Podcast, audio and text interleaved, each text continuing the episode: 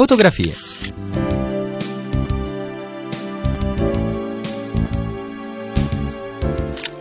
Fotografie.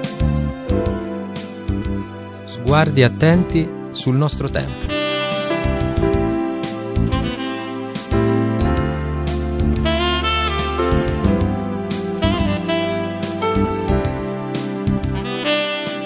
Cari amici, buona domenica da Laura De Luca. Fotografie, uno scatto alla settimana, da vedere senza gli occhi, ve lo racconto io, per immergerci eh, con la fantasia, con la partecipazione in un aspetto del nostro tempo, in una storia che rischia di sfuggire nel flusso delle tante notizie, delle tante immagini.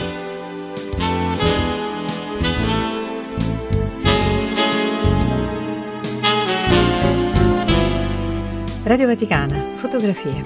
La mia foto di oggi è un bel totale su una piazza italiana piena piena piena di gente. Eh, evidentemente non è un'immagine di questi mesi, eh, l'indizio appunto dell'affollamento lo dice eh, chiaramente. Eh, dicevo una piazza italiana in una bella giornata d'estate, un bel cielo azzurro, una facciata di chiesa rinascimentale o neorinascimentale, non si vede il fondo della strada, della piazza per le tante tante persone appunto assiepate, eh, riunite insieme, ci sono cappellini, eh, bandiere, ombrellini, si affollano tutti, dicevo, davanti a questa chiesa. Ai lati della piazza è incorniciata da case basse e anche ai lati della folla ci sono delle strane torri svettanti. Sembrano campanili gotici molto snelli. E mm, dunque mm, siamo a Nola, lo scatto risale a due stati fa ed è la festa, la famosa festa dei Gigli, in onore di San Paolino, San Paolino di Nola. E i Gigli sono appunto queste torri, queste macchine votive riccamente decorate da artigiani locali che percorrono la città in occasione appunto della festa di San Paolino, trasportate da, dagli addetti, dai fedeli. Paolino di Nola sarà festeggiato dopodomani, martedì 22 giugno. Purtroppo anche quest'anno a Nola mancherà per la seconda volta questa festa popolare molto molto sentita. Ma abbiamo con noi quest'oggi la professoressa Maria Carolina Campone, attenta studiosa di Paolino di Nola. Abbiamo una prima attestazione della festa nel 1514, quindi antichissima, ma la festa come noi la conosciamo si sviluppa intorno al Settecento, quando cambia l'iconografia e cambia il culto di Paolino, perché eh, fino a circa il XVII secolo Paolino è visto come vescovo e monaco, ma Uh, allora, uh, nel corso del Settecento c'è una vera e propria rivoluzione che coinvolge il Regno di Napoli. Viene fondato il Piemonte della Misericordia e viene commissionato un quadro a un artista siciliano, Giovan Bernardino Azzolino. Il quadro raffigura Paolino che libera uno schiavo e si trova tuttora nel Piemonte della Misericordia accanto alle sette opere di Caravaggio, le sette opere di misericordia di, di Caravaggio. Da quel momento Paolino è visto come eh, legato alle opere di misericordia e la festa dei Gigli assume il percorso legato ad alcuni punti della città di Nola, percorso che mantiene tuttora. I Gigli sono macchine da festa che compiono delle evoluzioni in quei luoghi in cui nel Settecento erano eh, fissati, erano costruiti dei luoghi deputati all'accoglienza e al soccorrere gli ultimi. Ad esempio, eh, la prima evoluzione della macchina da festa coincide oggi con un negozio di scarpe, ma in quel posto nel Settecento c'era invece l'ospedale di San Paolino che adempiva una delle opere di misericordia, cioè soccorrere gli infermi. Un'altra evoluzione avviene dove erano le carceri, quindi la città deputata ad accogliere ripete questo rito che è raccontato da Gregorio Magno, secondo il quale Paolino, Paolino come santo dell'accoglienza, in quanto appunto a Nola fonda questo cenobio i cui resti sono ancora visibili e che la festa tende a fissare nella memoria collettiva come rito di passaggio collettivo di un'intera comunità.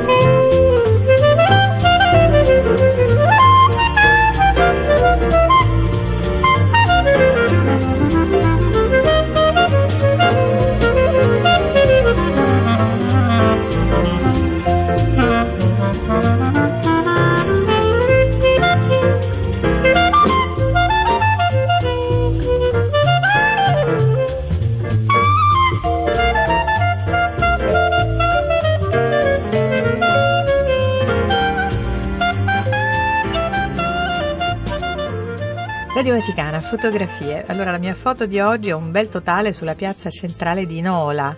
Siamo in provincia di Napoli, Nola, la città di Giordano Bruno, la città di Paolino di Nola. Davanti al bel Duomo un raduno fitto fitto di folla, coloratissima e in festa. È l'immagine risalente a due estati fa di una delle tante feste popolari che eh, in, in tante città italiane ravvivano la fede e dove appunto la pietà popolare si sovrappone a tradizioni di festa, di incontro. Ho coinvolto la professoressa Maria Carolina Campone in quanto studiosa di Paolino di Nola e in quanto a Paolino di Nola ha dedicato una fotografia, diciamo così, scritta, un ricco studio edito da Grafè, edizionigrafè.it. Mens una triplex vis, Paolino di Nola, teologo e mistico, è il titolo di questo studio. Paolino di Nola, un personaggio che, benché vissuto tra il IV e il V secolo, eh, da queste pagine appare molto molto vicino ai nostri tempi, molto attuale. Come mai?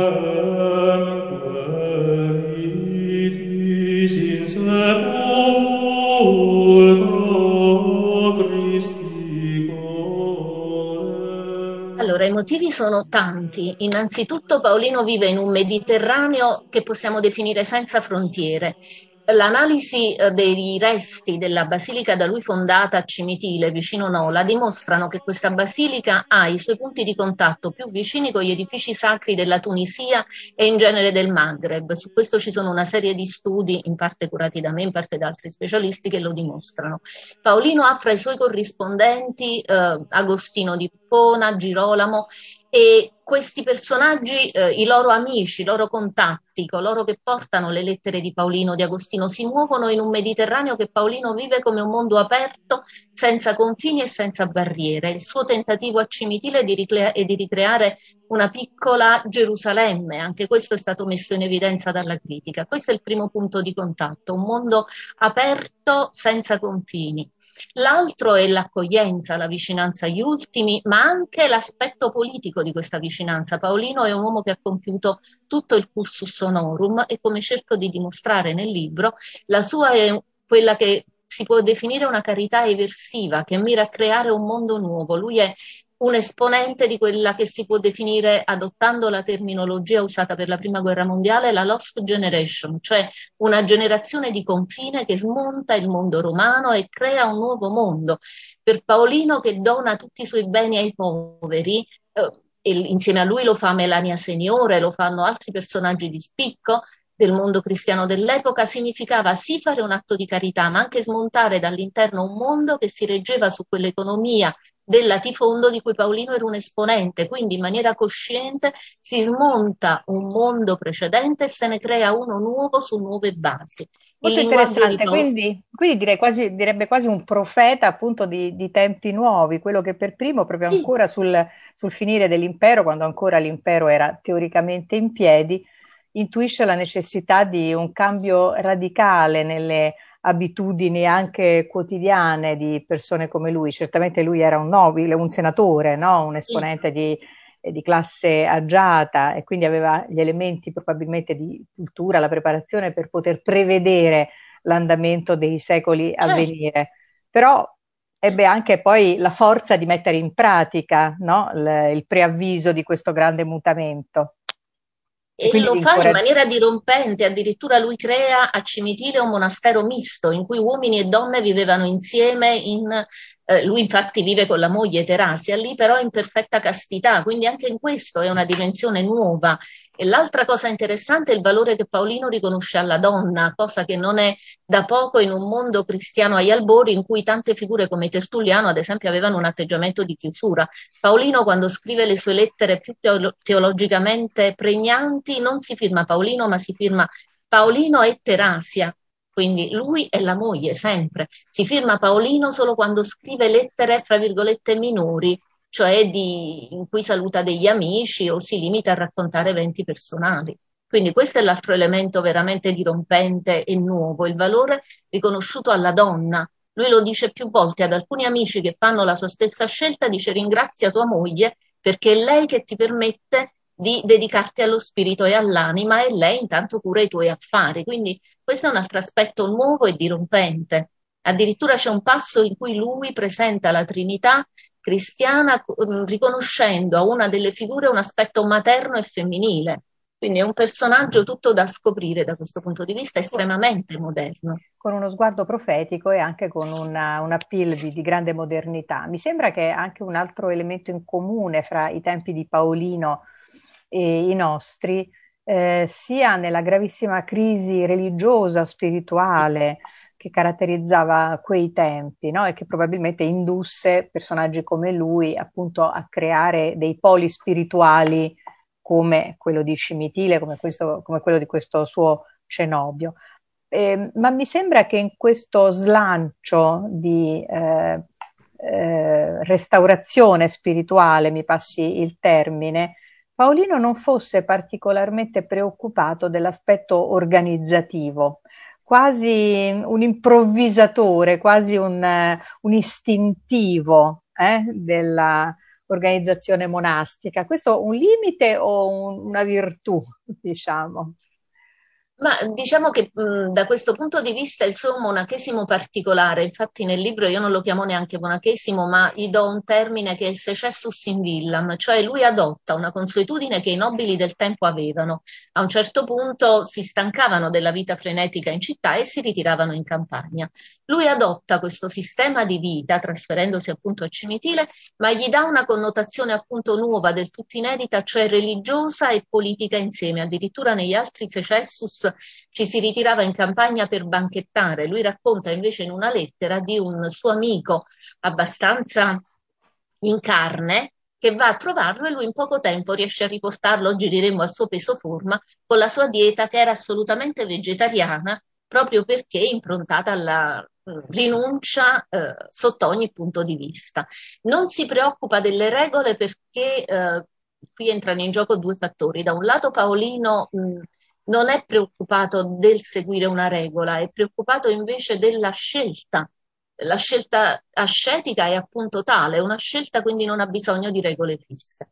L'altro eh, aspetto invece che noi a volte tendiamo a dimenticare è che nelle scuole o nei cenacoli eh, antichi, e Paolino è antico per formazione, perché ha una formazione classica, esisteva una divisione molto forte fra il messaggio esoterico ed esoterico. Il messaggio esoterico, cioè rivolto all'interno della scuola, non veniva mai scritto, perché doveva essere colto dalla viva voce, un po' come avviene nella scuola platonica o avviene in massima parte anche nei Vangeli. La sua attenzione per i poveri, la sua attenzione per gli ultimi. E in un'epoca anche qui, qui insomma, non, soprattutto da parte di un, di un civis romanus, insomma, no? abituato a rapporti di forza, a rapporti basati, insomma, la, la, la, la, carità cristiana non era ancora una, una, virtù molto popolare, molto praticata e molto conosciuta. Ecco, come, eh, come, come sviluppa questo aspetto, diciamo, del suo, del, del, della sua produzione letteraria, teologica?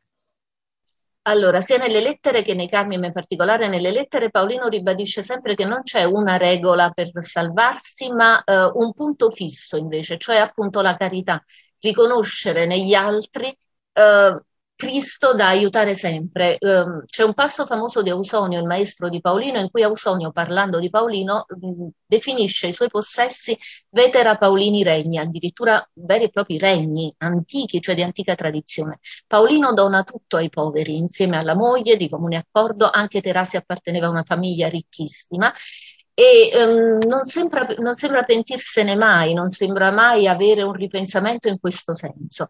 Gli unici averi che tiene per sé sono quelli che gli serviranno per far edificare la Basilica Nova e gli oggetti d'arte che la Basilica appunto custodiva nel cenobio di Cimitile. La carità è un punto fermo su cui lui ritorna sempre, anche perché per Paolino la carità è da intendere proprio nella sua accezione etimologica, cioè intanto doni perché ami, ami gratuitamente in quanto hai ricevuto quell'amore in un incontro d'amore con, eh, con un altro, scritto con la lettera grande, quindi con Dio, e quindi a tua volta sei disposto a donare, no? chi riceve amore sa dare amore. Questa è l'unica regola, tra virgolette, che Paolino ci tiene a sottolineare sempre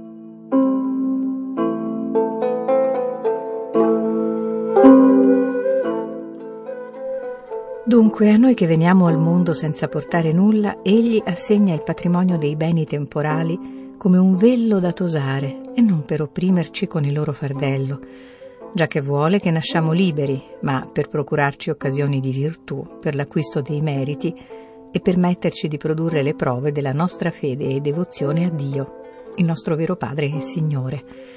Dimostrazione che noi possiamo appunto dare, se possediamo in abbondanza beni cari o dolci, che noi però disprezziamo preferendo ad essi Dio, in vista della grande ricompensa che ci attende.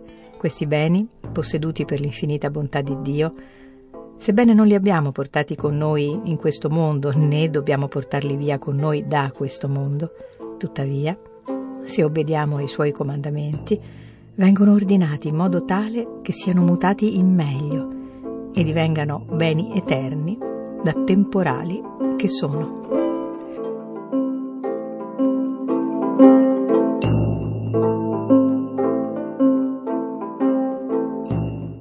Questo è il passo di una delle lettere di Paolino Di Nola. Grazie dunque a Maria Carolina Campone, autrice di Mens Una Triplex Vis. Paolino Di Nola, teologo e mistico. Edizioni grafè.it. Radio Vaticana. Fotografie. Yesterday All my troubles seem so far away Now it as though they're here to stay. Oh, I believe in yesterday. Suddenly, I'm not half the man I used to be. There's a shadow hanging over me. Oh, yesterday fotografie. La mia foto di oggi, una festa popolare, protagonista la gente, i fedeli, una piazza italiana, potrebbe essere qualsiasi posto d'Italia, una piazza stracolma, religiosità, tradizioni, in questo caso è Nola, la festa dei Gigli, in occasione della festa di San Paolino, vescovo della città nel V secolo. Immagini cui non siamo purtroppo più abituati, ma che piano piano torneremo a vedere, speriamo, per la ripresa in questi queste settimane, in questi giorni di eventi collettivi appunto come questo. Allora, Paolino Vescovo. Ebbene, a proposito di episcopato, Paolo VI, Povero cuore di vescovo è un libro curato da Monsignor Leonardo Sapienza per edizioni Vivere in. È un libro riccamente corredato di fotografie che propone alcune tappe del magistero delle pronunce montiniane sul tema dell'episcopato. Ricordo che fu proprio Paolo VI a volere il sinodo dei vescovi, a istituirlo con la lettera apostolica motu proprio apostolica sollicitudo nel 1965. Scrive Monsignor Sapienza nell'introduzione a questo bel volume. Costante è stata la cura di Paolo VI nella scelta dei nuovi vescovi. Si calcola che durante i 15 anni del suo pontificato sono state erette 496 nuove diocesi e nominati 4546 nuovi vescovi. A loro Papa Montini apriva il suo cuore di supremo pastore. Non ieri, non domani, oggi, noi operai della vigna del Signore siamo chiamati a un lavoro molto impegnativo, così il 6 giugno del 75. Così grande cosa è l'Episcopato che vari sono gli aspetti con cui esso a noi si presenta. Il nostro occhio umano, ma ben si può dire anche del nostro più penetrante occhio cristiano, subito resta sorpreso e quasi abbagliato dalla luce, vogliamo dire dalla dignità, che rifulge nella persona e nella funzione del vescovo. E queste parole invece Paolo VI le pronunciò alla consacrazione episcopale di quattro nuovi presuli il 19 marzo del 1966. Radio Vaticana, fotografie.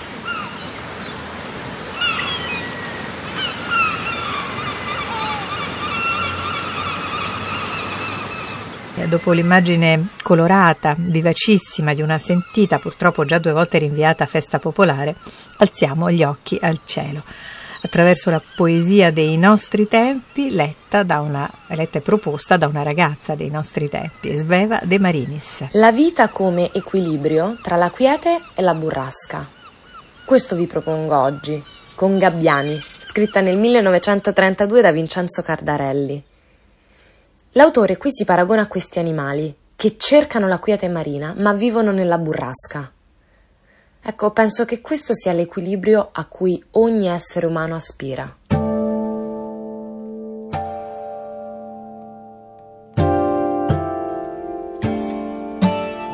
Non so dove i gabbiani abbiano il nido, ove trovino pace. Io son come loro, in perpetuo volo. La vita la sfioro, come essi l'acqua ad acciuffare il cibo. E come forse anch'essi amo la quiete, la gran quiete marina ma il mio destino è vivere, balenando in burrasca.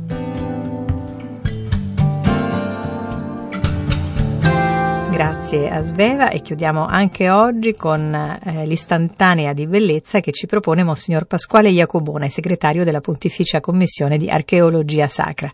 Andiamo a riscoprire uno dei capolavori misconosciuti, ce ne sono davvero tanti, anzi troppi, dell'arte cristiana a Roma. Avvicinandoci alla festa dei Santi Apostoli Pietro e Paolo, le colonne della Chiesa di Roma, vi invito questa volta non a visitare una chiesa o un monumento particolarmente rilevante, ma un piccolo riquadro marmoreo ed una targa collocati sulla via Ostiense. Eh, i testi di storia ci dicono che lì sorgeva una cappellina che era stata voluta da Papa Dono 676-678.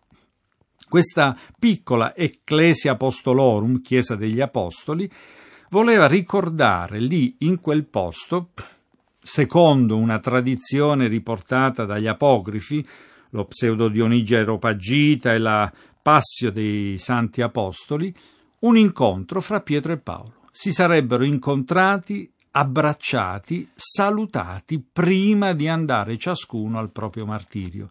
Ovviamente è un racconto apocrifo che mette insieme elementi diversi, ma questo luogo era uno dei tanti luoghi che rievocava, al di là dei due punti strategici della sepoltura di Pietro e Paolo, altri momenti della vita di uno o dell'altro apostolo, di tutti e due insieme.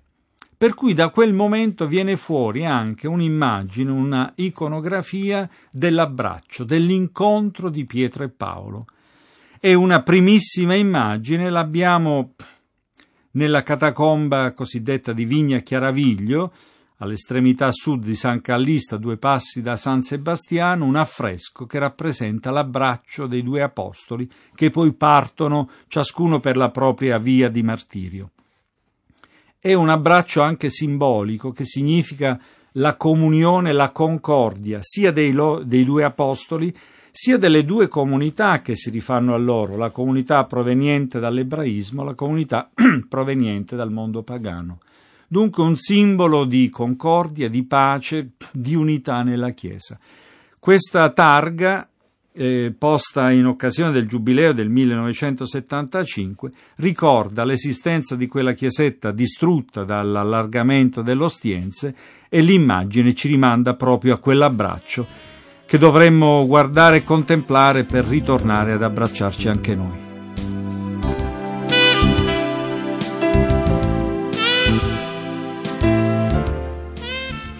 Grazie, Monsignor Iacobone, cari amici, per oggi ci salutiamo qui. Riapro il mio album fotografico virtuale domenica prossima per guardare insieme un'altra delle nostre fotografie. Ciao!